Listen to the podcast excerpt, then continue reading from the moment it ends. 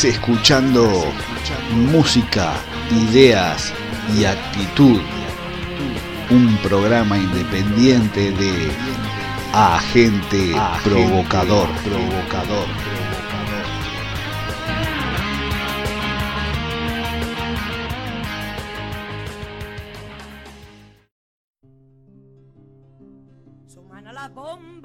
Hola a todos. Se les da la bienvenida una vez más a este programa independiente que llamamos Agente Provocador. Hoy te vamos a relatar, como es costumbre, dos historias. Por un lado, recordamos a Carlos Giuliani, quien fue asesinado hace ya dos décadas, este mes de julio de 2021, y repasaremos las que han sido algunas de las revueltas anti-globalización en este siglo XXI. Y por otro lado, Leo, en la segunda mitad de este episodio, te relatará la historia del Song, la olvidada masacre en la que 132 esclavos fueron empujados vivos por la borda de aquel barco para que murieran. Si escuchás por primera vez el programa, te cuento que Agente Provocador es un espacio liberado, el cual no tiene filtros ni censura, y donde estás invitado a ponerte en contacto con nosotros para que presentes verbalmente a dos bandas o una historia que cumpla con el perfil de, de este programa. También te alentamos, como de costumbres, a que crees tu propio programa. Si no escuchaste el episodio anterior, te cuento que fue un programón.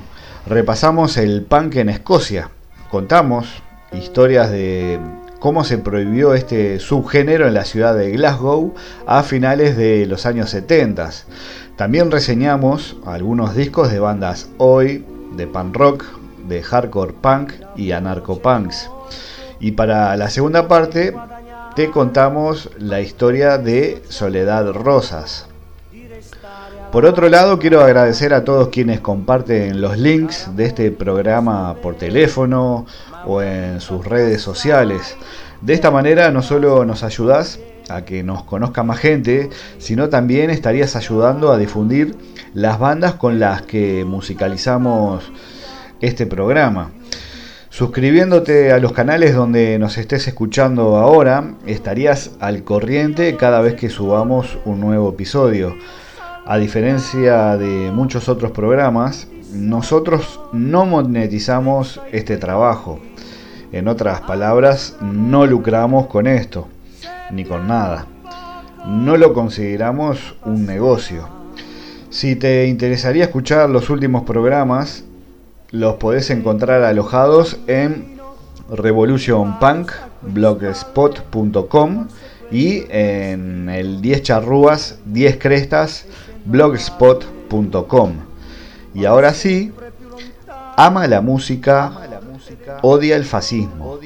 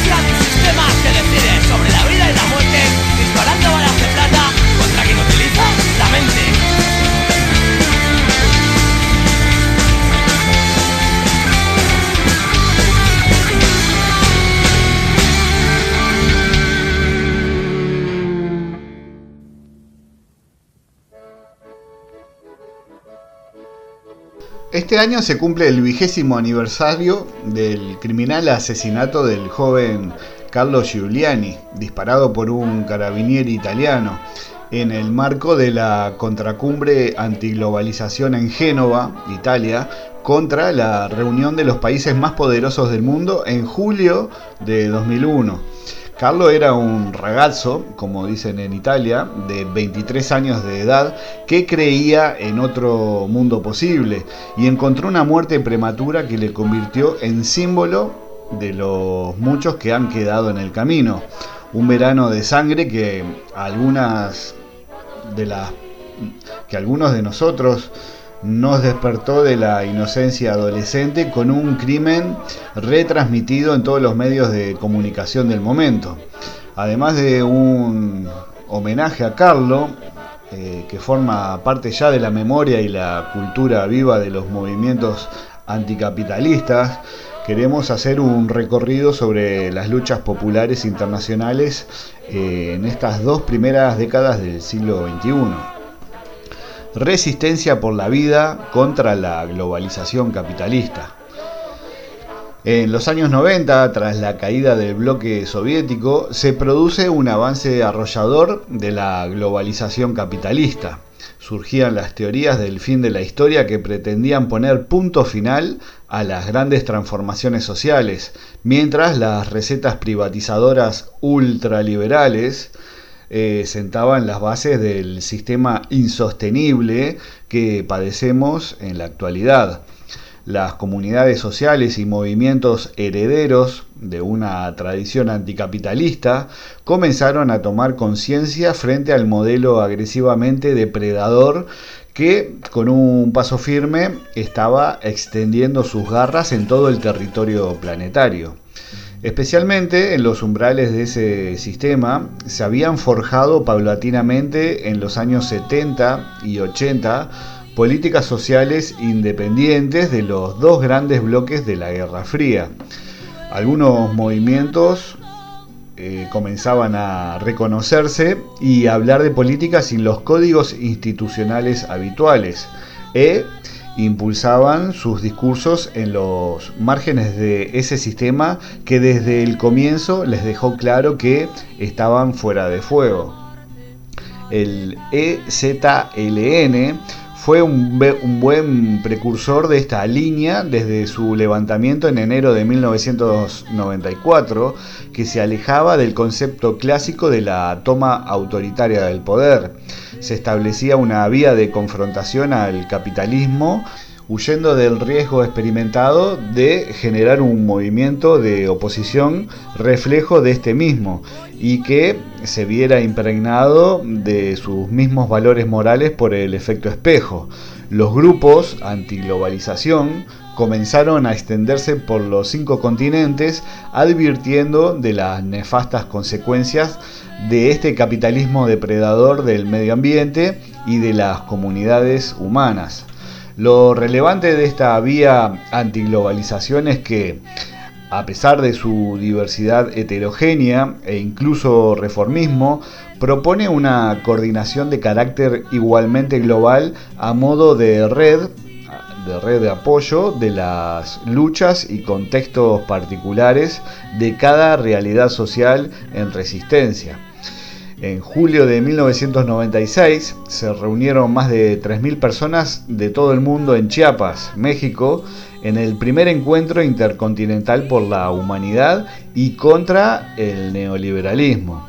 Se plantearon las principales líneas en clave antimilitarista, ecologista, libertario y autónomo, y la apertura de espacios de debate que sentaran las bases de modelos de desarrollo humano sostenible que combatieran la globalidad capitalista, un movimiento descentralizado y horizontal para afrontar las luchas sociales del siglo XXI, entre lo que se integrarán acción antifascista.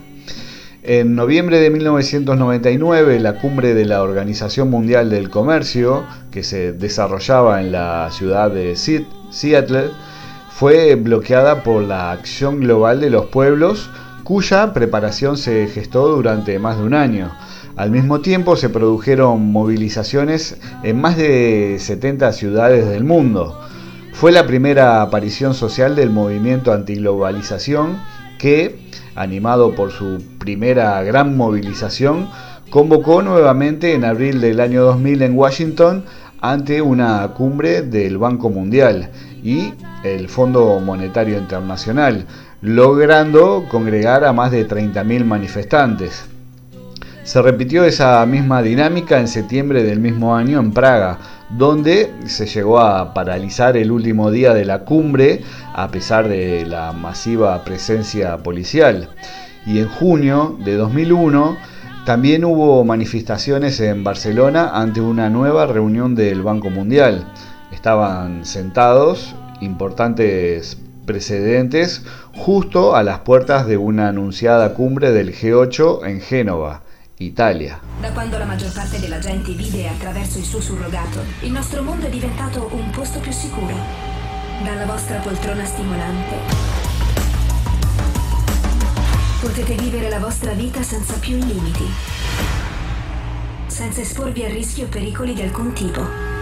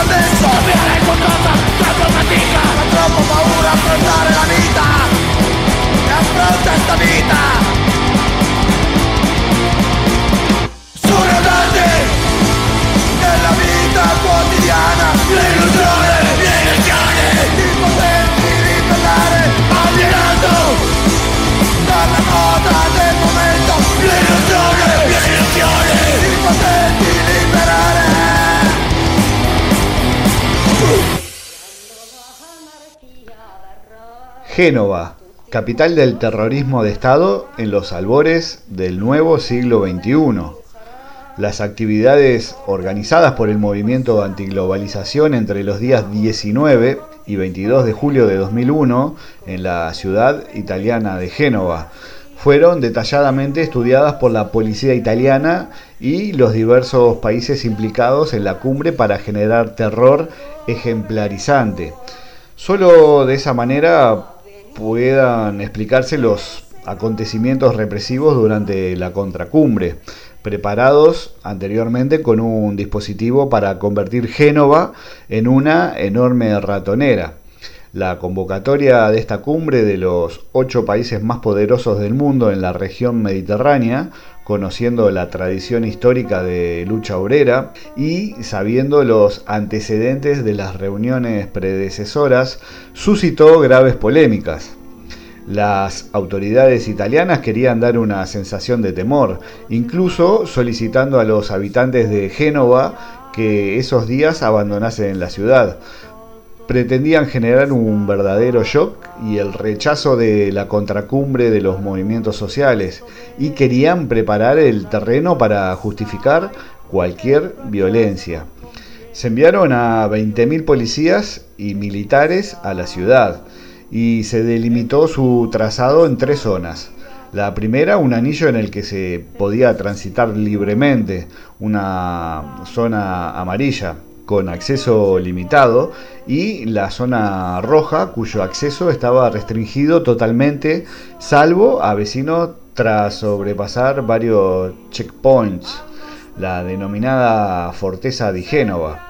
Se cerraron accesos a la ciudad colocando puestos de control de viajeros. El puerto marítimo y el aeropuerto se clausuraron e incluso se colocaron baterías tierra-aire de naturaleza militar.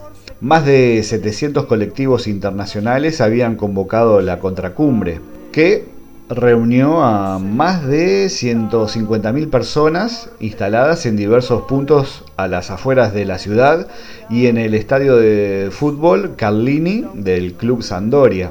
El gobierno italiano decidió continuar adelante con la cumbre a pesar de las críticas que recibió y de estar vulnerando libertades fundamentales.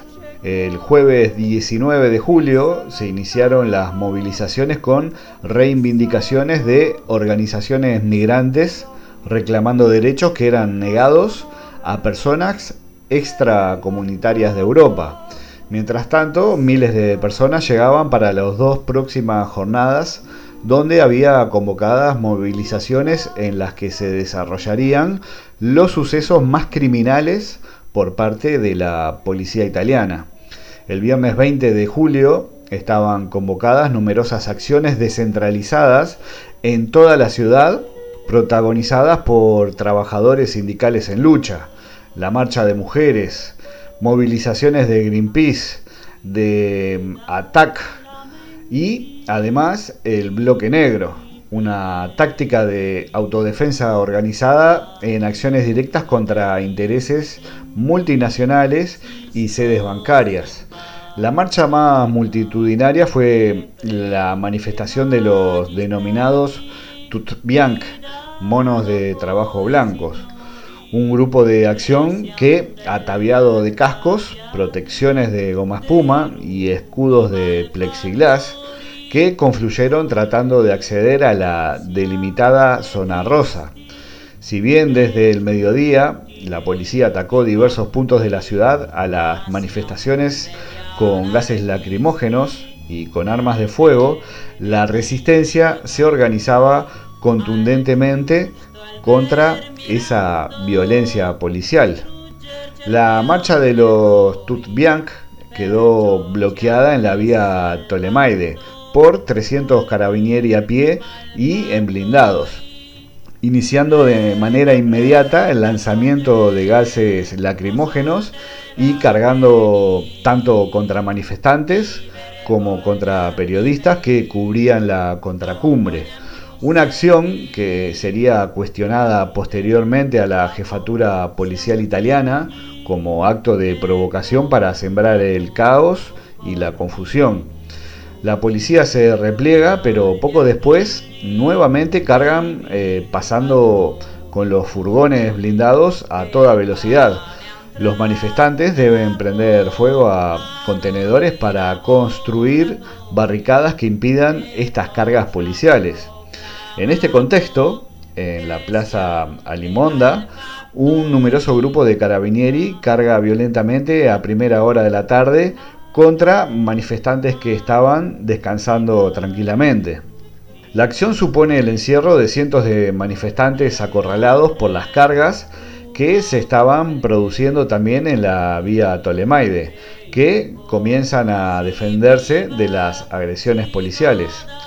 Un vehículo policial de los carabinieri que había cargado velozmente contra las personas congregadas queda parado en la mitad de la vía y expuesto a los ataques defensivos de los manifestantes. Un joven con pasamontañas, Carlo Giuliani, es disparado por un carabinieri desde el vehículo Land Rover a pocos metros de distancia en su ojo izquierdo. cae inmediatamente al suelo y el vehículo, que consigue arrancar, pasa dos veces por encima de su cuerpo. Las, las fuerzas policiales retoman la plaza y hasta media hora más tarde no es atendido por una ambulancia que termina certificando su muerte.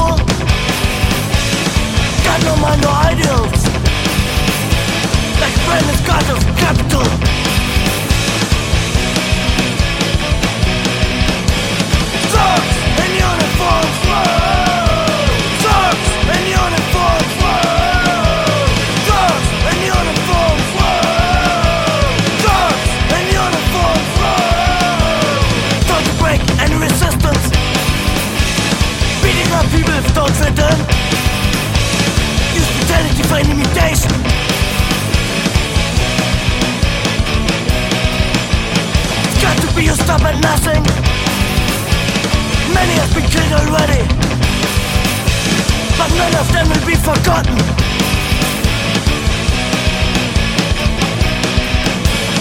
Thugs in uniform.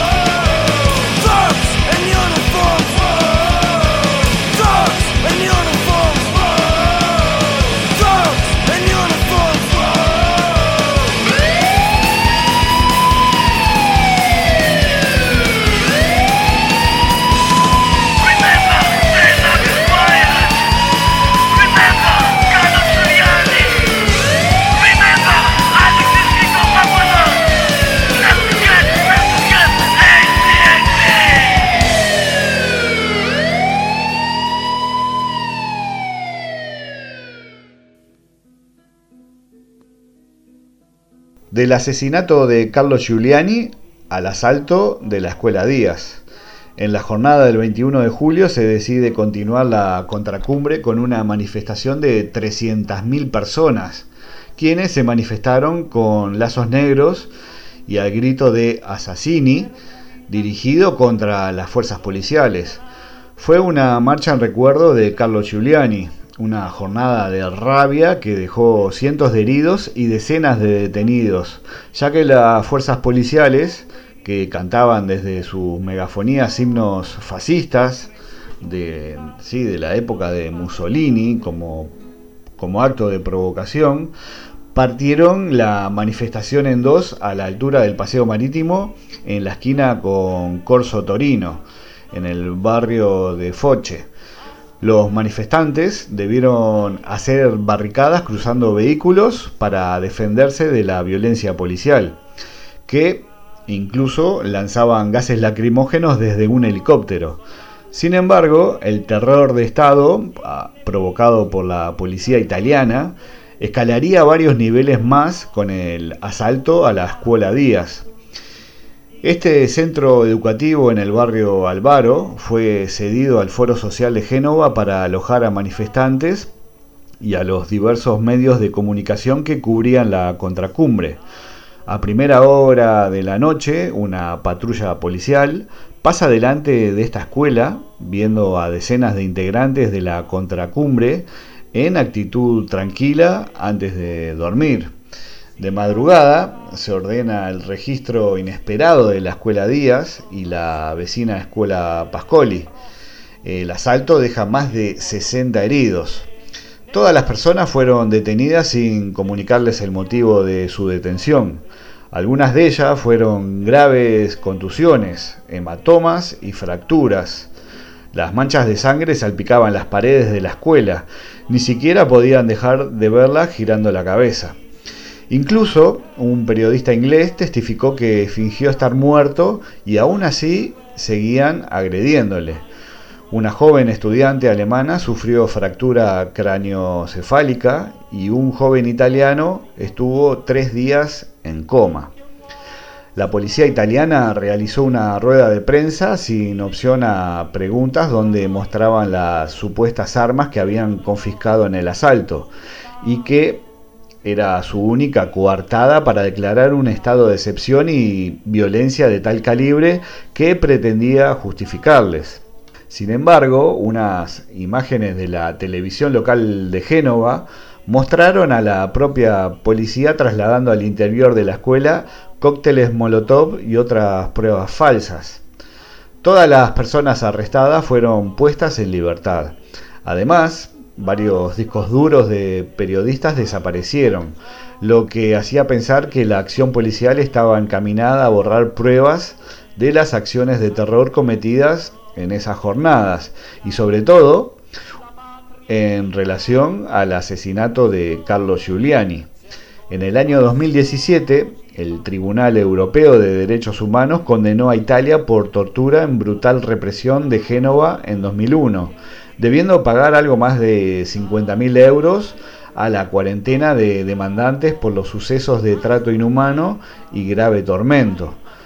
Por otro lado, la justicia italiana absolvió a más de 30 policías y condenó a 15 de ellos a penas de entre 5 meses y 5 años de prisión simbólicamente.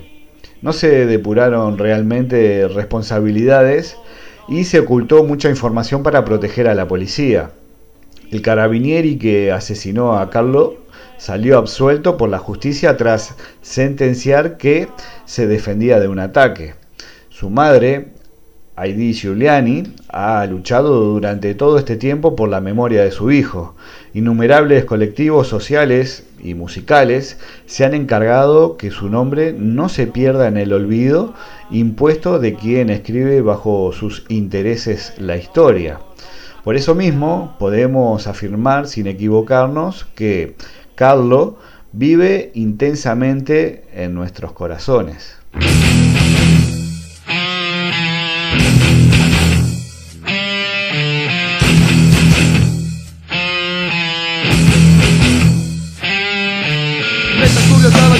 Giulianija je bio metak koji spalje govoru prijatnog vlasništva.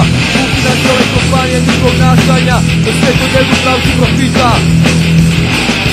Izgublju razlike među klasama I sirova živa isključivo konzumera A naši konzumer koji hrani. Daje im moć. Kraju krajeva Im neka koji slika Sava Čulijanija U klasnoj borbi u kojoj sad stojiš A danas kupaj CD, na lanac ili remen Tvoju kosu, kožu jaki poster. Sve pokazatelje identiteta Još pobunjenika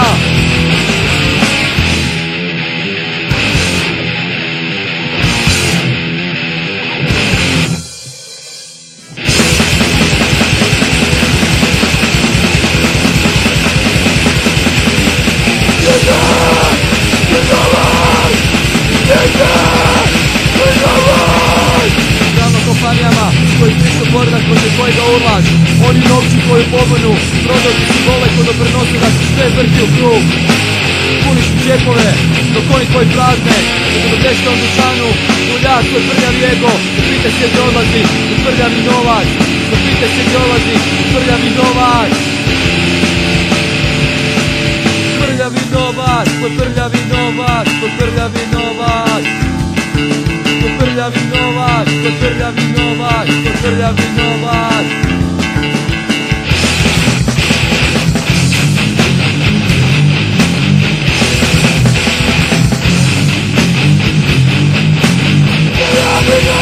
the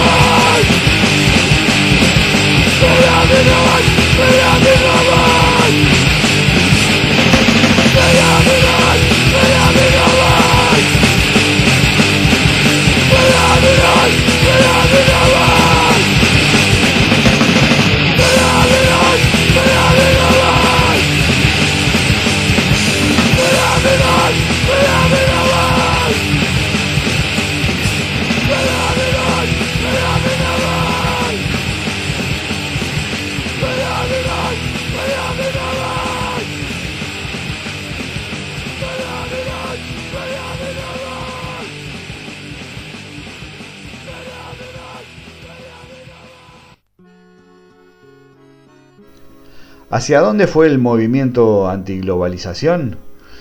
Si bien no puede hablarse de un punto y final del movimiento antiglobalización, después de un impetuoso comienzo del siglo XXI y tras las movilizaciones multitudinarias en todo el mundo contra la guerra de Irak en 2003, la siguiente década hemos asistido a un auge de movimientos sociales en lo local y regional, aunque pueden seguirse las huellas de movilizaciones internacionales o coordinadas con ese carácter que pretendan traspasar fronteras. Los conflictos entre Oriente Próximo, las coyunturas latinoamericanas en continuado levantamiento y el desengaño reformista socialdemócrata en Europa han diluido esa intensidad global articulada. Sin embargo, esa fuerza incontrolable de los movimientos antiglobalización se vivió nuevamente en Hamburgo en 2017 ante la cumbre del G20 y también en 2019 en Biarritz en el marco de la cumbre del G7 en el punto álgido del movimiento de los chalecos amarillos franceses. La pandemia mundial del COVID-19 este último año ha traído una nueva normalidad global mucho más asfixiante, con mayores sufrimientos para las clases populares, precariedad laboral y enfermedades mentales. En este 2021, la gira zapatista europea, que se inicia en este mes y que alargará durante gran parte del verano con el recorrido por unos 30 países, reviven ese espíritu de las resistencias por la vida unas luchas que aún reconociendo los contextos particulares de cada territorio, aspiran ese reconocimiento a impulsar un internacionalismo necesario. No nos conocemos, pero nos necesitamos para sentar las bases de otro mundo posible, un mundo che supponga il fin del capitalismo attuale. Delinquenti comuni evadono dai vostri lager e, o al posto di riprendere il vecchio ruolo di ladro o rapinatore nel quale la vostra società infame li ha relegati, si mettono a sparare agli ispettori regionali del servizio di sorveglianza e ai loro cani da guardia. Onore al compagno Martino Zicchitella. I vostri sbirri, all'alba, occupano militarmente un appartamento per una perquisizione politica e vengono accolti a raffiche di mitra. Onore al compagno Walter Alasia. Delinquenti, stanchi di essere educati e desiderosi di educare i rieducatori, evadono in massa Onore ai compagni evasi da Lecce, da Treviso, Fossombrone, Benevento, Monza, Mantova, Torino. Donne, stanche d'essere considerate oggetti coccolari, usare, seviziare, contestano la vostra morale, la vostra concezione familiare, il vostro razzismo sessuale. Poi diventate rivoluzionarie per una lotta complessiva, per una radicale trasformazione sociale, imprigionate nei vostri lager, queste magnifiche streghe rosse vadono. Onore ai compagni evasi da Pozzuoli, onore al compagno Edoardo Baleno Massari, onore alla compagna Maria Soledad de Rosas, onore al compagno Carlo Giuliani, onore al compagno Mario Degliana, onore al compagno Orste Fantazzini, onore al compagno Mario Galesi, onore al compagno Barry Horn, onore al compagno Paco Ortiz, onore al compagno Davide Cesare, onore a tutti i compagni caduti combattendo contro lo Stato del Capitale.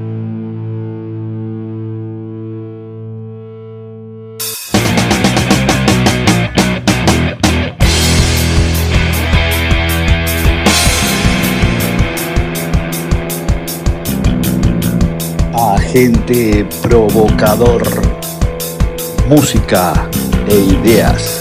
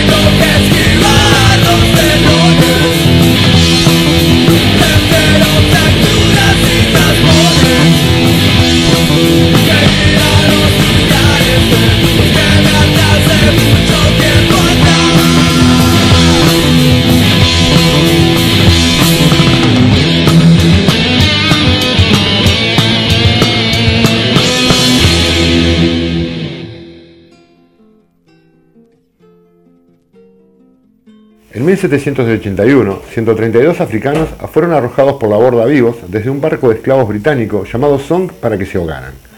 Estaban enfermos y en opinión del capitán del barco representaban una amenaza para su margen de beneficio.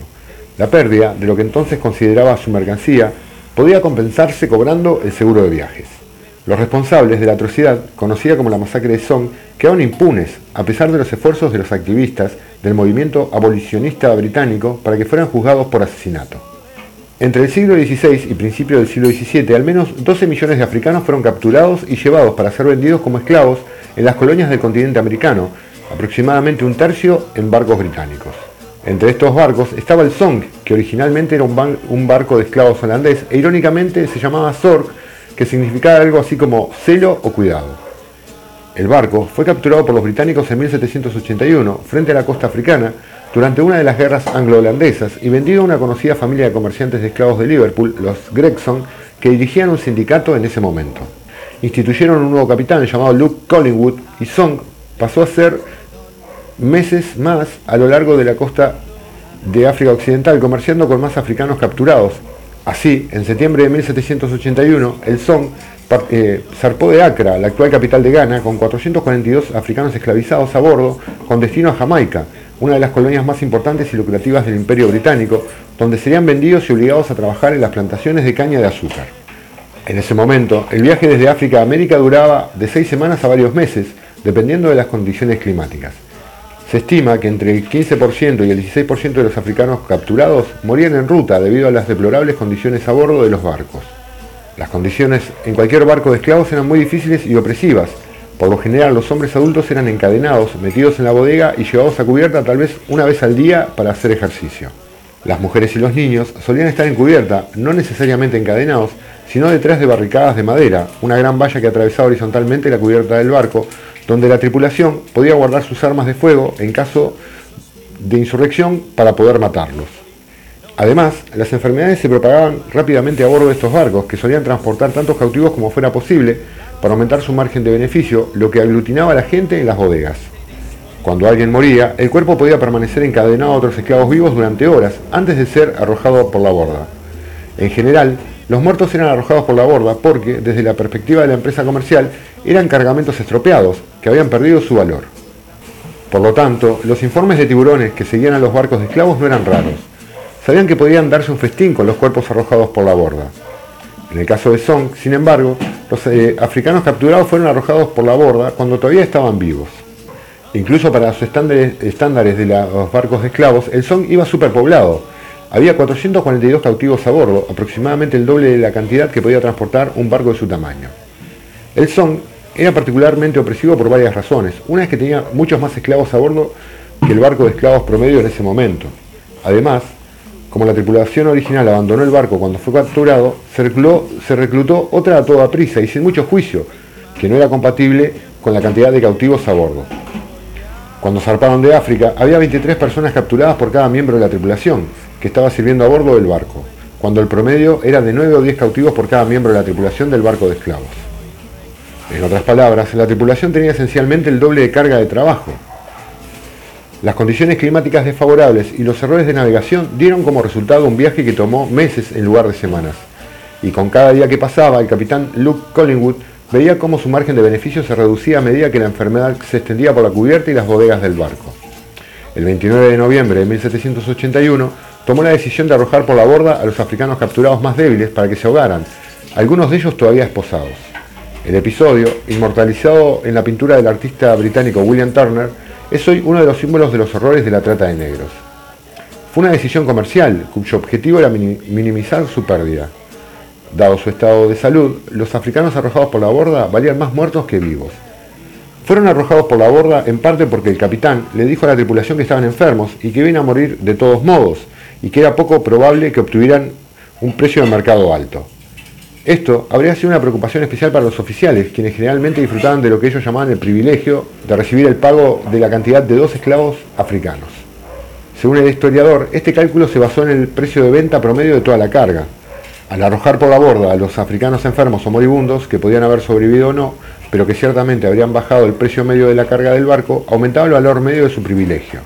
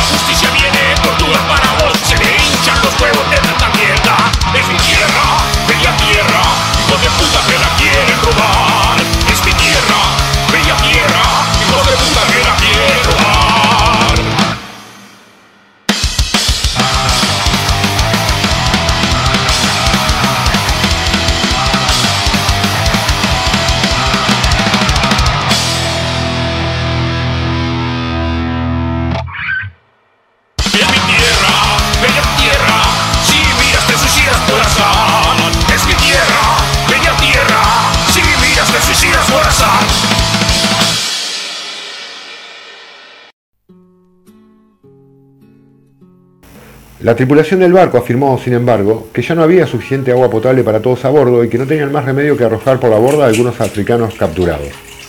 Esta versión es controvertida, como explica Brown. Según él, los registros históricos revelan que las víctimas fueron arrojadas por la borda durante tres días consecutivos y al tercer día llovió, lo que había permitido a la tripulación recolectar suficiente agua potable para abastecer el barco durante tres semanas antes de lanzar la última ola de africanos por la borda. En esos tres días, Collingwood y su tripulación provocaron la muerte de 132 africanos, los últimos de los cuales murieron luego de que recolectaran agua potable. Cuando Song llegó a Jamaica tres semanas después, había 400 galones de agua a bordo. Al arrojar a los africanos por la borda, alegando la escasez de agua potable, el capitán esperaba que la pérdida de lo que consideraba sus bienes en ese momento se reembolsara económicamente con el pago del seguro. Como era práctica común en ese momento, los armadores habían suscrito una, una póliza de seguro para la carga humana del buque. La trata de esclavos era un negocio muy arriesgado, los riesgos para la ganancia eran varios, no solo las víctimas de enfermedades, sino también esclavos que se revelaban a, a menudo eran arrojados por la borda, por lo que la función del seguro era garantizar algún margen de ganancia. Algunos de los viajes tardaban más de un año en completarse y los errores de cálculo podían ser costosos, como en el caso de Song, que calculó mal la cantidad de agua. Pero la aseguradora no creyó la versión de la tripulación y se negó a pagar la compensación, lo que llevó a los propietarios del barco a reclamar el pago en los tribunales. En 1783, la disputa terminó en la Corte de Londres, donde el jurado falló inicialmente a favor del traficante de esclavos, determinando el pago del seguro, como si los africanos asesinados fueran una mera mercancía. Lo sorprendente es que, de hecho, no había una regla específica que diferenciara a las personas esclavizadas de cualquier tipo de carga. Es precisamente este aspecto el que acabó suscitando la revuelta de los activistas abolicionistas de la época. Dos personajes históricos en la lucha por el abolicionismo británico se esforzaron por hacer pública la atrocidad de Song.